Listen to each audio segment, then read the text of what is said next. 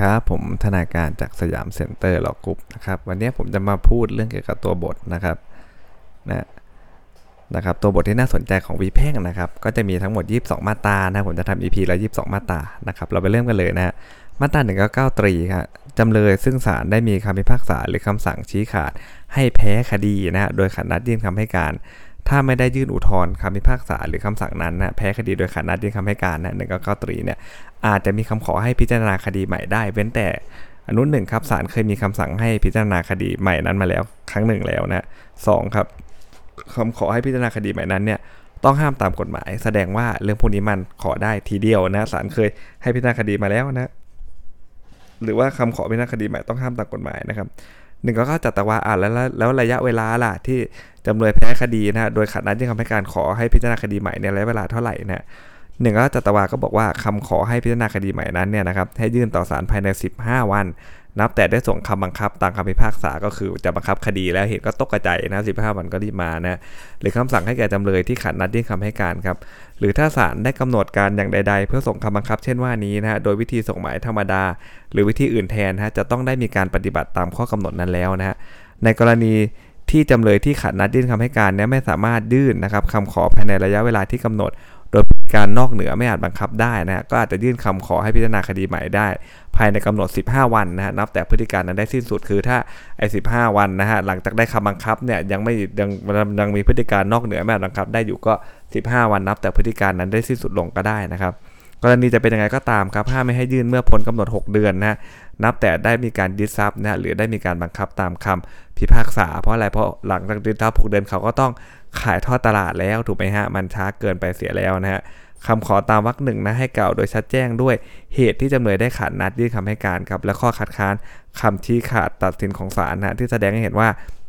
หากศาลได้ พิจารณาคดีใหม่นั้นตนจะเป็นฝ่ายชนะเห็นไหมครับ ก็ต้องแสดงให้เห็นชัดเจนว่าเฮ้ยขาดเออยื่นคำให้การเนี่ยนะครับนะเหตุที่ขัดนัดยื่นคำให้การทำไมทำไมไม่มายื่นนะฮะตามกำหนดของกฎหมาย 15 หรือ 15บวก15 เนี่ยนะและก็ต้องแสดงให้เห็นได้ว่าอะไรครับ ถ้าเกิดว่านะครับว่าศาลได้พิจารณาคดีใหม่ตนจะชนะนะ ไม่งั้นศาลก็ไม่รู้จะให้พิจารณาใหม่ทำไมถูกไหมครับพิจารณาใหม่ก็แพ้อยู่ดีบางคดีมันเห็นเอกสารมันก็แพ้อยู่แล้วอะไรเงี้ยนะครับ ก็ไม่ต้องพิจารณาคดีใหม่นะครับ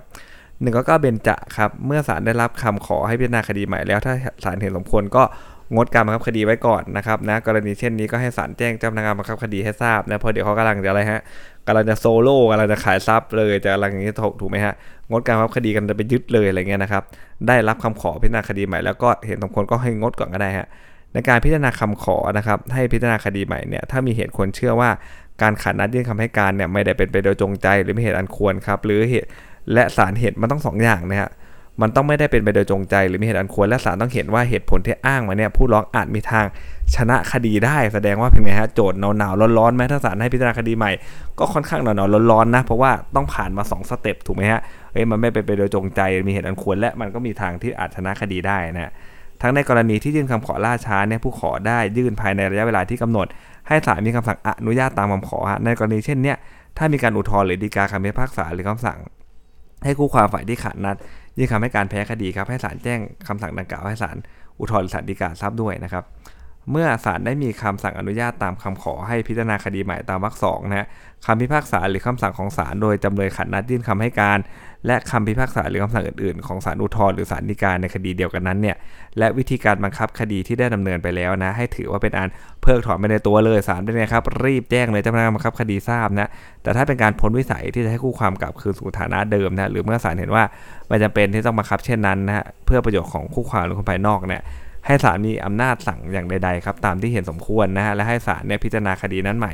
ตั้งแต่เวลาที่จำเลยขัดนัดยื่นคำให้การ โดยให้จำเลยยื่นคำให้การภายในเวลากำหนดถึงสมควรได้ทีเดียวนะเรื่องนี้นะฮะนะมันเป็นพรจากสวรรค์นะฮะได้ทีเดียวคุณต้องรีบยื่นตามกำหนดนะไม่งั้นถ้าคุณไม่ยื่นอีกครั้นี้ขอใหม่ไม่ได้แล้วมันจะติดขั้นตอนของกฎหมายแล้วนะคำสั่งศาลที่อนุญาตให้พิจารณาคดีใหม่ครับให้เป็นที่สุดครับแต่ในกรณีที่ศาลมีคำสั่งไม่อนุญาตให้ผู้ขอ นะที่แม่ให้แม่อนุญาตนะถ้าให้พิจารณาคดีใหม่เป็นที่สุดถามว่าใครไม่แฮปปี้ล่ะก็ต้องโจทย์ถูกไหมฮะแต่ให้พิจารณาคดีใหม่เป็นที่สุดนะก็เดี๋ยวมาสู้กันฮะตามปกติเลยนะแต่ถ้าเกิดว่าศาลเนี่ยมีคำสั่งไม่อนุญาตใช่ไหมผู้ขอเนี่ยก็อุทธรณ์ได้นะคำพิพากษาของศาลอุทธรณ์ก็ให้เป็นที่สุดนะครับว่าขอพิจารณาคดีใหม่นะครับแล้วก็อุทธรณ์ขึ้นไปว่าเอ้ยคดีผมเนี่ยผมมีเหตุสมควรนะ แล้วผมอาจจะชนะคดีได้ก็ได้อะไรเงี้ยนะครับ ถ้าเกิดจำเลยขาดนัดยื่นคำให้การนะ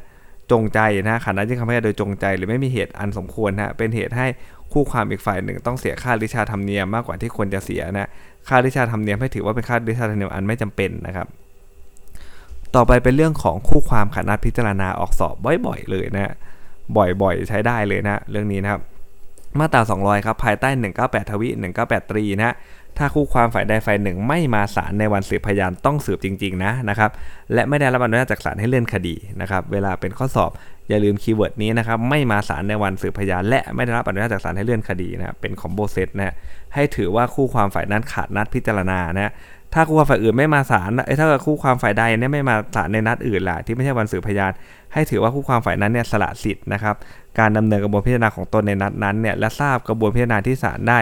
ดำเนินไปในนัดนั้นด้วยแล้วนะครับ ก็พูดว่าพูดในทางกลับกันก็คือ จะไปถือว่าเขาขัดนัดพิจารณาไม่ได้เนาะเพราะมันไม่ใช่วันสืบพยานในคดีแพ่งนะครับ ถ้าวันถ้าคดีอาญาเนี่ยสามนัดเลยนะครับมาตรา 201 ครับ ถ้าคู่ความนะทั้งสองฝ่ายเนี่ยขาดนัดพิจารณาครับ ให้ศาลมีคำสั่งจำหน่ายคดี เสียจากสารระบบความเลยนะครับ แสดงว่าอะไรฮะ ถ้าสองฝ่ายขาดนัดนะครับ เป็นไงฮะ โทรหาหน้าบัลลังก์มีใครมาไหมนะหน้าบัลลังก์บอกโอ้ยไม่มีเลยนะคะรอไป9ก้าโมงครึ่งสิบโมงแล้ว ไม่มีใครนะมีแต่โต๊ะเปล่าๆเลยทั้งสองฝั่งอย่างเงี้ยอย่างนี้นะศาลท่านต้องลงไหมก็ต้องลงนะฮะต้องลงมานะฮะแล้วก็มาบันทึกรายงานกระบวนว่าอะไรครับนะวันนี้นะฮะโจทย์ก็ไม่มา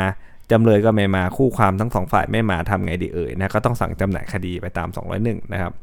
202 ครับ ถ้าโจทย์ขานัดพิจารณาให้ศาลมีคำสั่งจำหน่ายคดีนั้นเสียจากสารระบบความนี่คือคดีแพ่งสามัญนนะฮะถ้าโจทย์ขานัดแต่จำเลยมายืนเลยนะมายืนนะฮะรอพร้อมนะพร้อมสู้นะฮะนะครับ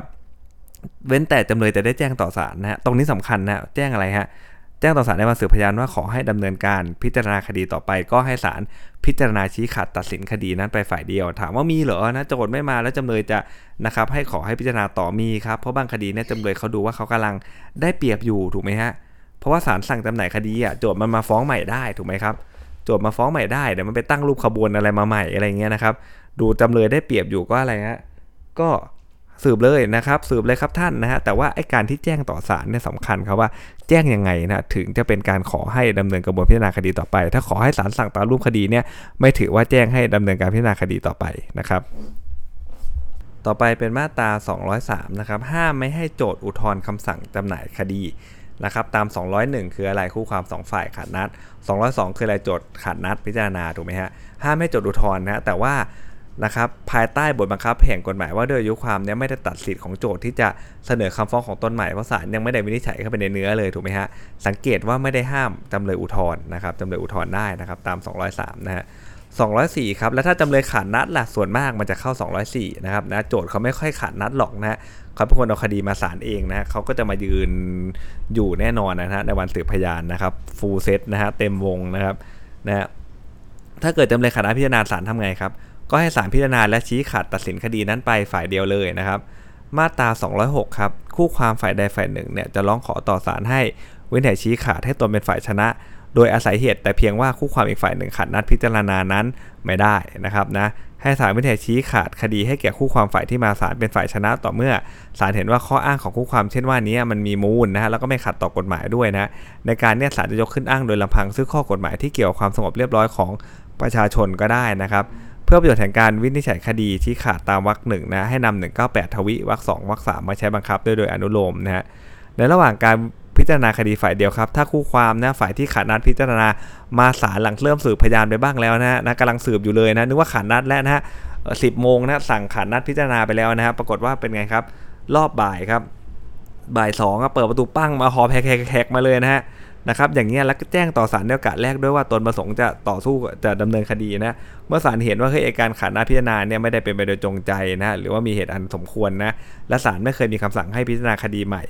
นะฮะตามคำขอของคู่ความฝ่ายนั้นตาม 199ตรีนะฮะก็ให้นำเอ่อซึ่งนำมาใช้บังคับอาการขาดนัดพิจารณาตาม 207 ด้วยนะให้ศาลมีคำสั่งให้พิจารณาคดีนั้นใหม่นะครับนะโจทย์ก็ยังไงครับเซ็งเลยครับนะที่พูดมาทั้งหมดเมื่อกี้นี่เอาใหม่ตั้งแต่ต้นเลยนะในกรณีเช่นนี้เนี่ยหากคู่ความขาดนัดพิจารณาอีกจะขอให้ศาลพิจารณาคดีใหม่ตามมาตรานี้ไม่ได้แล้วนะครับ ในกรณีตามวรรคสามครับถ้าคู่ความฝ่ายที่ขาดนัดพิจารณาเนี่ยไม่ได้แจ้งต่อศาลว่าจะดำเนินคดีถูกไหมฮะหรือศาลเห็นว่าไอการขาดนัดเนี่ยพอถามไปถามมามันเป็นไปโดยจงใจนี่ หรือไม่ได้มีเหตุอันสมควรอะไรเลยตื่นสายเฉยจำวันนัดผิดอะไรเงี้ยนะครับก็ให้ทำไงฮะหรือคำขอพิจารณาคดีใหม่นั้นต้องห้ามตามกฎหมายก็ให้ศาลดำเนินกระบวนพิจารณาต่อไปนะครับอนุหนึ่งครับห้ามไม่ให้ศาลอนุญาตให้คู่ความที่ขาดนัดพิจารณานำพยานเข้าสืบ ถ้าคู่ความมาศาลเมื่อพ้นเวลาที่จะนำพยานของตนเข้าสืบแล้ว ก็ต้องอยู่แล้วฮะว่าไอประตูมันเปิดปั้งเมื่อไหร่เนอะถ้ามันเปิดปั้งต้อง 11โมงนี่ก็ยังจะคงไม่เสียหายเท่าไหร่ถูกไหมฮะแต่ถ้าเปิดปั้งเข้ามาเนี่ยล่อไป4โมงแล้วถูกไหมฮะเขาสืบพยานมันพ้นเวลาที่สืบพยานของตนเข้าสืบแล้วอะนะฮะก็คือว่าถ้าคุณเป็นฝ่ายของจำเลยอย่างนี้ใช่ไหมครับนะศาลกำลังจะอะไรฮะทำรายงานกระบวนแล้วนะฮะรอฟังคำพิพากษาแล้วอะไรอย่างเงี้ยนะครับพ้นเวลาที่จะนำพยานของตนเข้าสืบแล้วอย่างเงี้ยนะครับ ก็สืบไม่ได้นะ อนุสองครับถ้าคู่ความฝ่ายที่ขาดนัดพิจารณามาศาลนะเมื่อคู่ความฝ่ายอีกฝ่ายหนึ่งเนี่ยได้นำพยานหลักฐานเข้าสืบไปแล้วเนี่ยห้ามไม่ให้ศาลยอมให้คู่ความฝ่ายที่ขาดนัดเนี่ยคัดค้านพยานหลักฐานเช่นว่านั้นนะโดยวิธีการถามค้านของคู่ความอีกฝ่ายหนึ่งที่ได้สืบไปแล้วนะหรือคัดค้านการระบุเอกสาร หรือคัดค้านคำขอที่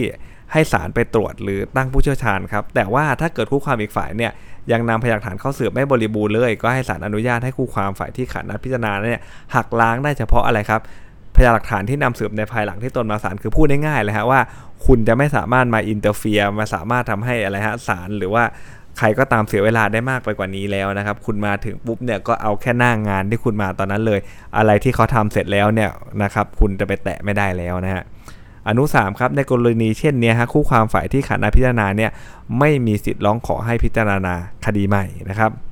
207 ครับ เมื่อศาลพิพากษาให้คู่ความนะฝ่ายที่ขาดนัดพิจารณาแพ้คดีฮะให้นำบทบัญญัติมาตรา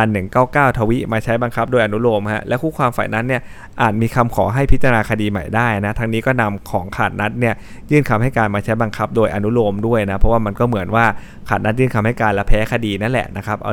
199พวกทั้งตรีจัตวาเบญจะเนี่ยนะครับนะเต็มวงนะเอามาใช้ให้หมดเลยนะครับตาม 207นะดึงกลุ่มก้อนนะมาใช้ให้หมดเลยนะครับ อ่านะฮะแล้วต่อไปเราก็จะมาถึงนะครับภาคที่ 1 กันบ้างนะครับนะภาคที่1นะครับภาคที่1นะฮะสิ่งที่สำคัญอันแรกเลยก็คือมาตราอะไรครับ 1 อนุ3นะคำฟ้องหมายความว่า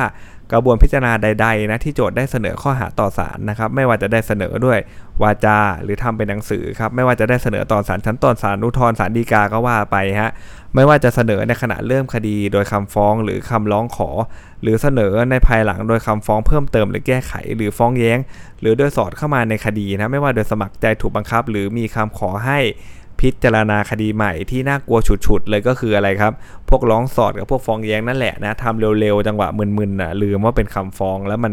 จะมีการฟ้องซ้อนมีอะไรอย่างเงี้ยมานะฮะมามาคอยหลอกเรานะครับ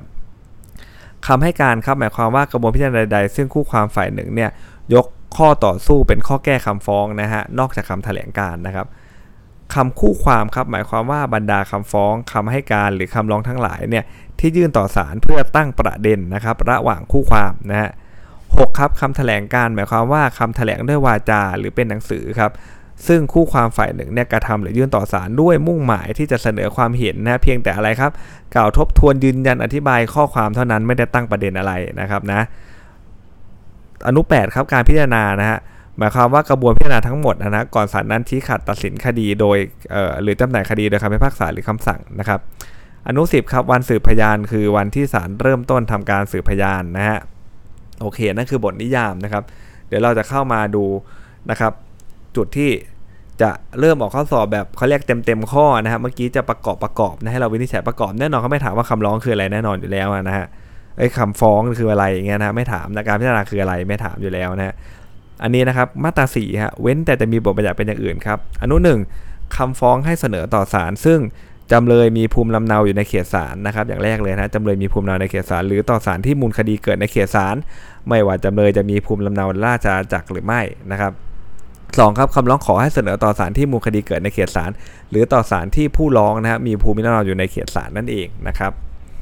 มาตราสี่นะก็มาตราพื้นฐานเลยนะครับ ถ้าเกิดว่าไม่เข้าอะไรก็จะมาลงที่4นี่แหละนะฮะสี่ทวิครับคำฟ้องเกี่ยวด้วยอสังหาริมทรัพย์นะฮะหรือสิทธิประโยชน์อันเกี่ยวกับอสังหาริมทรัพย์เนี่ยให้เสนอต่อศาลที่อสังหานั้นตั้งอยู่ในเขตศาลนะครับไม่ว่าจำเลยจะมีภูมิลำเนาในราชหรือไม่นะหรือต่อศาลที่จำเลยมี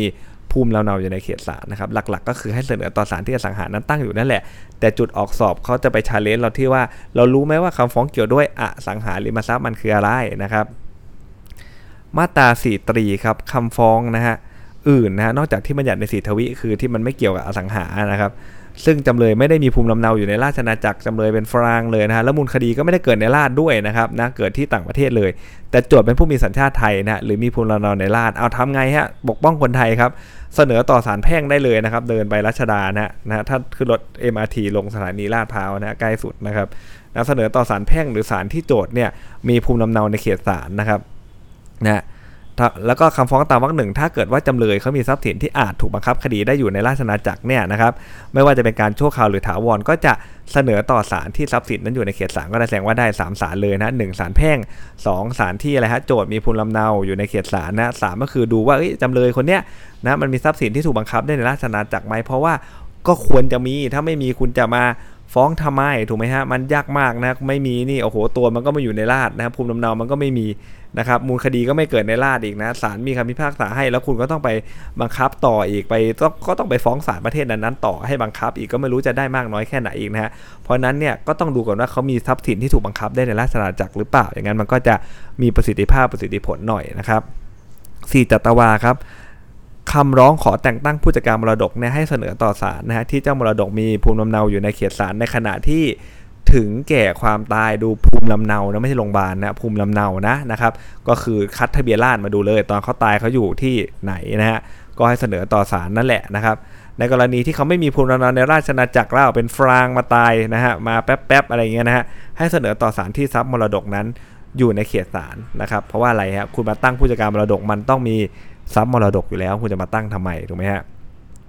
มาตรา5ครับคำฟ้องหรือคำร้องขอที่จะเสนอต่อศาลได้2ศาลหรือกว่านั้นนะฮะไม่ว่าจะเป็นพราะภูมิลำเนาของบุคคลก็ดีนะครับนะมันผู้ค้ำผู้กู้เนี่ยมันอยู่กับคนละจังหวัดอย่างเงี้ยนะหรือที่ตั้งของทรัพย์สินก็ดีนะฮะสถานที่มูลคดีเกิดก็ดีหรือเพราะอ๋อถ้าเกิดผู้ค้ำผู้กู้จะเป็นมีข้อหาหลายข้อนะภูมิลำเนาของบุคคลเนี่ยบางทีเขามีหลายที่เนาะนะฮะถ้ามูลความแห่งคดีเกี่ยวข้องกันนะฮะโจทย์หรือผู้ร้องเนี่ย ก็จะเสนอคำฟ้องหรือคำร้องขอต่อศาลใดศาลหนึ่ง เช่นว่านั้นก็ได้นะครับ มาตราต่อไปมาตราสุดท้ายของวันนี้นะครับ ก็จะเป็นมาตราที่ 7 นะครับจะเป็นเรื่องของคำฟ้องคำสัตย์ร้องนะเสนอภายหลังเกี่ยวเนื่องกับคดีเดิมนะเรื่องนี้ถ้าออกเป็นธงจะเป็นประมาณมุดอันโทนนะประมาณว่านะครับไปฟ้องเป็นคดีใหม่ไม่ได้นะครับเพราะว่ามาตรา7เขาบอกให้ฟ้องในคดีเดิมนะฟ้องคดีใหม่ไม่มีอำนาจฟ้องนะ มาตรา7นะเขาจะบอกว่าบทบัญญัติภายเอ่อตั้งแต่มาตรา4 4ทวิไล่มาเลย4ตี4ตัตวา4เบญจะ4ฉะนะมาตรา 5 มาตรา6 6ทับ1เนี่ยต้องอยู่ภายใต้นะครับบังคับแห่งบทบัญญัติดังต่อไปนี้ฮะอนุหนึ่งครับคำฟ้องหรือคำร้องขอที่เสนอภายหลังเกี่ยวเนื่องกับคดีที่ค้างพิจารณาศาลใดให้เสนอต่อศาลนั้นนะครับสองครับคำฟ้องหรือคำร้องขอที่เกี่ยวเนื่องกับการบังคับคดี ตามคำพิพากษาหรือคำสั่งของศาลนะซึ่งคำฟ้องหรือคำร้องขอจำต้องมีคำวินิจฉัยของศาลก่อนนะที่จะบังคับคดีได้นะจะได้ดำเนินไปโดยครบถ้วนและถูกต้องนั้นให้เสนอต่อศาลที่มีอำนาจในการบังคับคดีตามมาตรา 302 อนุ 3คำร้องตามมาตรา 101 นะถ้าได้เสนอคำฟ้องหรือคำร้องต่อศาลใดแล้วเนี่ยให้เสนอต่อศาลนั้นนะในกรณีที่ยังไม่ได้เสนอคำฟ้องคำร้องต่อต่อศาลใดนะถ้าพยานหลักฐานที่จะเรียกมาสืบหรือบุคคลหรือทรัพย์ หรือสถานที่ที่จะต้องตรวจอยู่ในเขตศาลใดให้เสนอต่อศาลนั้นนะครับ 4. ครับคำร้องที่เสนอนะให้ศาลถอนคืนหรือเปลี่ยนแปลงคำสั่ง หรือการอนุญาตให้ศาลเนี่ยได้ให้ไว้ก็ดีนะฮะนะครับคำร้องที่เสนอให้ถอดถอนบุคคลใดจากฐานะที่ศาลได้แต่งตั้งไว้ก็ดีฮะคำร้องที่เสนอให้ศาลมีคำสั่งใดที่เกี่ยวกับการถอนคืน หรือการเปลี่ยนแปลงคำสั่งหรือการอนุญาต หรือที่เกี่ยวกับการแต่งตั้งเช่นว่านั้นก็ดีนะคำร้องขอหรือคำร้องอื่นใดนะที่เสนอเกี่ยวเนื่องกับคดีที่ศาลได้มีคำพิพากษา หรือคำสั่งไปแล้วก็ดีครับ ให้เสนอต่อศาลที่ได้มีคำสั่งนั้นนะนะการอนุญาตแต่งตั้ง หรือคำพิพากษานั้นนั่นเองนะครับนะสำหรับในวันนี้เราก็จะจบกันที่มาตรา7นะครับ เดี๋ยวพรุ่งนี้ผมจะมาต่อให้ที่มาตรา10นะครับสำหรับวันนี้ สวัสดีครับ